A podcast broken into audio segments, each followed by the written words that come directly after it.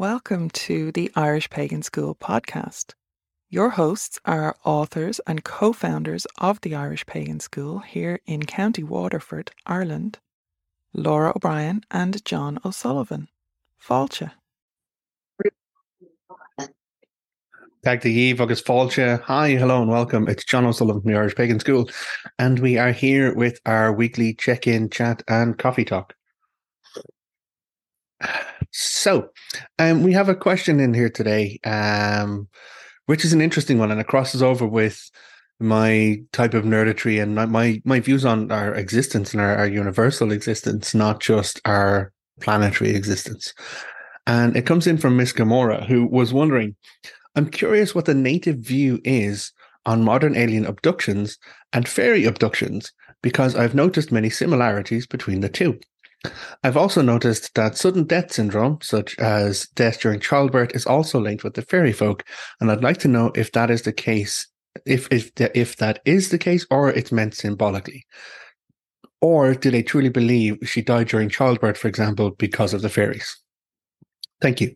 Okay, so um, it's a great question. It's a very interesting question. And I can understand where the comparatives kind of come from because when we talk about the Irish mythology, there is one particular line in a particular translation of the Cath Moytura, the battle, uh, well, okay, the first battle of Moytura, which comes from the Lebor Gabála Éireann. If you've followed any of the videos in here, and you've probably heard me talk about it quite a bit, but it, it kind of Lebor Gabála Éireann forms the, the heart of the mythological cycle of Ireland's history or Ireland's kind of mythological history of the existence of peoples in our island. It doesn't deal with the creation of the world. That is one thing that, you know, we do get asked. There is no creation myth of the world and all its existence in Irish lore or Irish folklore that we have ever come across. Um, which differs from many other cultures out there where there's talk of you know, either some father god, mother god, someone becoming like, you know, the land or someone becoming the sky, and then the birthing of reality, the birthing of the world through that process. We don't actually have that. We have like Ireland just always existing. Ireland just always was. Uh, and then we have the peoples coming to and from the Ireland, which is why we get this book known as Invasions or the Taking of Ireland. So in one particular translation of the Cath Moytura, which is the, the first battle of Moytura, which talks about the Tuatha Danann returning into Ireland. Um, now the Fir Bolg are in Ireland already, one of the previous descendants um, of the tribe of Nemed who had emigrated and then immigrated back into the country. And it is their king Eochaid who has a vision. He goes to his druid and asks the druid to, to kind of cast the augurs and find out what the vision really means and the druid translates the vision and it's like yeah there's there's another tribe of people coming a fleet of a thousand heroes and they will be they're like skilled in every art and every kind of skill in all the arts of druidry uh, and the art of death and they will be victorious in every strain. So that is the first kind of descriptor we have of the Tuatha Danann from the the Fir point of view of this vision. But there's one particular line that it says the Tuatha descended on the top of a mountain in their ships from the sky. Now, that is one particular translation. There is other translations, it's like their ships landed and came out of the mists, um, or like further reworking or re-exploration of the mythology says that when their ships arrived to show their resolve to stay in Ireland, they burned their ships. Um, having come from the other lands, they were like, no, we are home to the, the land of our ancestors. So they burned their ships. And that's what caused kind of clouds of smoke and mist um, or there's the, the mystical elements in that it, they are practitioners of all the druidic arts. And we see later on in the stories when the the Sons of Míl arrived, like they, they're capable of summoning a magical mist um, and storms to kind of keep the Milesians off of the island. So there are many different perspectives to take on this the arrival. But there are many people who have latched onto this one particular translation of the arrival, ships from the sky. And that means the two Tuatha Dé Danann are aliens. Um, for us here in the Irish Pagan School, no, the Tuatha Dé Danann are not aliens. Um, and actually, from myself and Laura and our stance on things, we Actually, there's another great channel on YouTube. It's called PBS Spacetime, and it is a, a physicist who kind of talks about the, the, the the science of physics, our universe, our galaxy, and he actually does a video. I might link it in the description. Um, how do we know it's aliens? And the the rule really is it's never aliens, but every rule has an exception, so it's never aliens until it's aliens. And that is then the burden of proof really falls on the person discovering the these traces or these informations. And you go through a lot of the, the very common kind of phenomena that have been observed in the last decade or more, um, uh, which people say, is it aliens? Isn't it aliens? And how many of those we have learned more information since and we can explain with naturally occurring phenomenon. But there are other stuff which still we can't explain. So it's it's an ongoing process of this process. And both Laura and myself eh, do believe it is the height of pride and hubris to think that humanity is the only intelligent eh, creature to exist in all of our galaxy, in all of our universe. Like, do the fucking math. You know, we are one planet in the habitable zone of one particular star, and how many stars are in the sky? Um, a lot of this is covered in on that channel actually, which is a great resource from a scientific point of view, which I quite enjoy myself. But yeah, both of us believe that there are like you know there is life outside of our world, um, and the pursuit of that knowledge, like you know SETI, the the search for extraterrestrial intelligence, is is important, and I think we should be trying to expand our, our understanding of reality and our position in the galactic stance and in the universal stance by those explorations. Um, but at no point at the moment can we say unequivocally that, you know, it's aliens or that aliens have visited the planet or have abducted people from the planet. So our stance at the moment is that it's not aliens because we can't say that it is aliens. So there are other people out there and other people living in Ireland who claim like you know that it is aliens and that it's modern alien crossover and that the Tuatha Danann are aliens and you know the burden of proof falls on the person making those announcements and making those discoveries. Like from our stance we can point at the the cultural history we can point at the, the mythological history we can point at all of these resources and it clearly says that the the Tuatha Danann are descended from Nemed they're descended from a previous tribe who had existed in Ireland, and all of these tribes came out of the east into Ireland and finding Ireland empty. You know, we have now again a lot of this is tagged on to biblical history, which you know has its own complexities. But when we look at the archaeology, as I covered in a previous video, um, we can say categorically that there were at least stone tool wielding hominids um, which is a scientific term for either you know Homo sapiens, Homo neanderthalensis. Um, I think Homo habilis also used stone weapons, early ancestors of humanity. Um, but we can say that like thirty thousand years ago, there were animals being butchered by stone tools in Ireland. You know, which kind of throws the whole current model of the ice age covering Ireland for that period into question as well. So there's a lot that we don't know, and there's more evidence coming out all of the time. And so I would not state categorically 100% it can't ever be. We're not, we're against the existence of. No, but what we are saying is there's not evidence, there's not information, there's not enough details to point to that.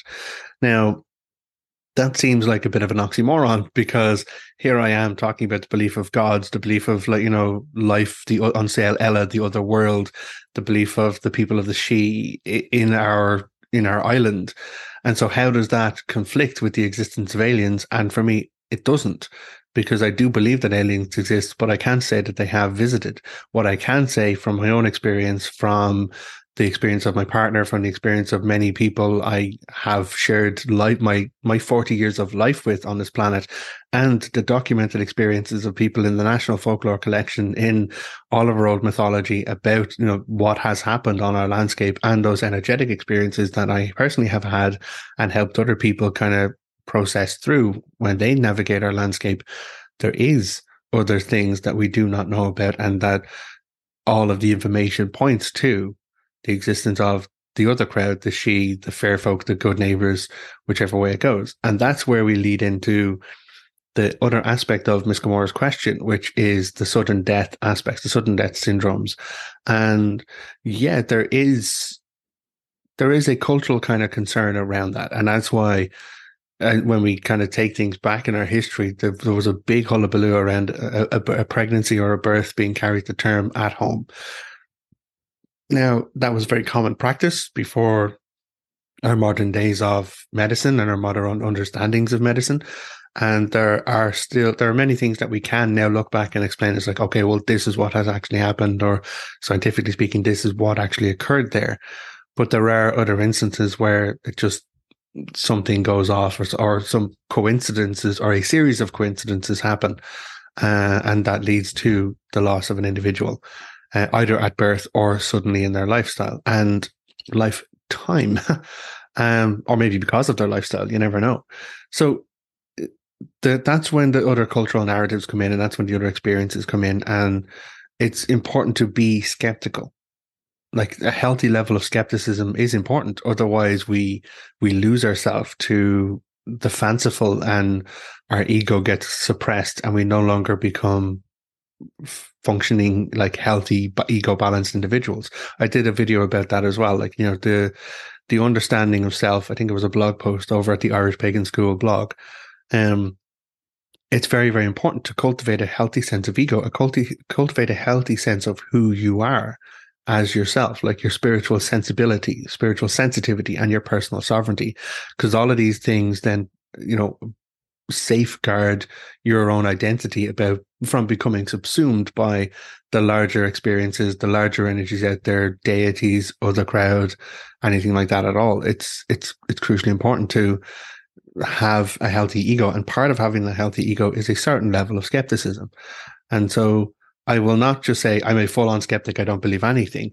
I know I have my beliefs and I'm open to my beliefs being challenged. That's the other side of it. Because as much as I may say, I believe this or it is true to me, that doesn't mean it's like, that doesn't mean that there won't be some shift in our understanding of perspectives or a shift in our understanding of, you know, the facts that then allow us to look at things in a different way.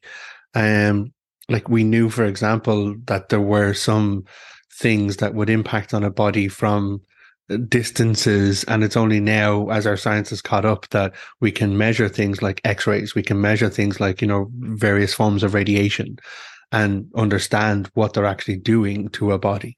But that doesn't mean that those things never happened before in the past. Uh, it just means that we didn't have an understanding of it. We didn't have a, a recognition of it. Or if we did that knowledge is lost to us because again the age like there's there's been so many mass extinction events on our on our planet. It is the height of hubris to think that you know we're the epitome of everything that has ever happened before. When we look at the archaeological uh, well ar- archaeological architectural circumstances that exist on our planet you know there are many questions that shows the the level of intellect that our ancient ancestors had you know, Brú na like it, it, the passage to in Brú na aligns with the solstice and still aligns with the solstice thousands of years later. You know, when we look at the the archaeological alignment or the the architectural construction of, say, the stepped pyramids in South America, but then also the pyramids in the Giza plateau, like the the the understanding of mathematics to be able to do and create something like that, it it we it really shows that we are our ancestors were smarter than we have given them credence for, but also that, you know, here we are thousands of years later, and yes, we've made great advancements, but have we really advanced as far as our potential can take us? And I don't think that's the truth. We've gotten very complacent and very comfortable in in kind of our our species, shall we say. Um, but you know we can go forward and we can keep these explorations open and can learn more. And when we learn more then it behooves us to reevaluate our perceptions reevaluate our stance on things and then find the next step forward in the truth that comes from that moment. So uh, for ourselves it's never aliens um but that doesn't mean that we ignore or decry the existence of aliens out there. We think that there is not enough evidence and not enough proof to say things aren't there.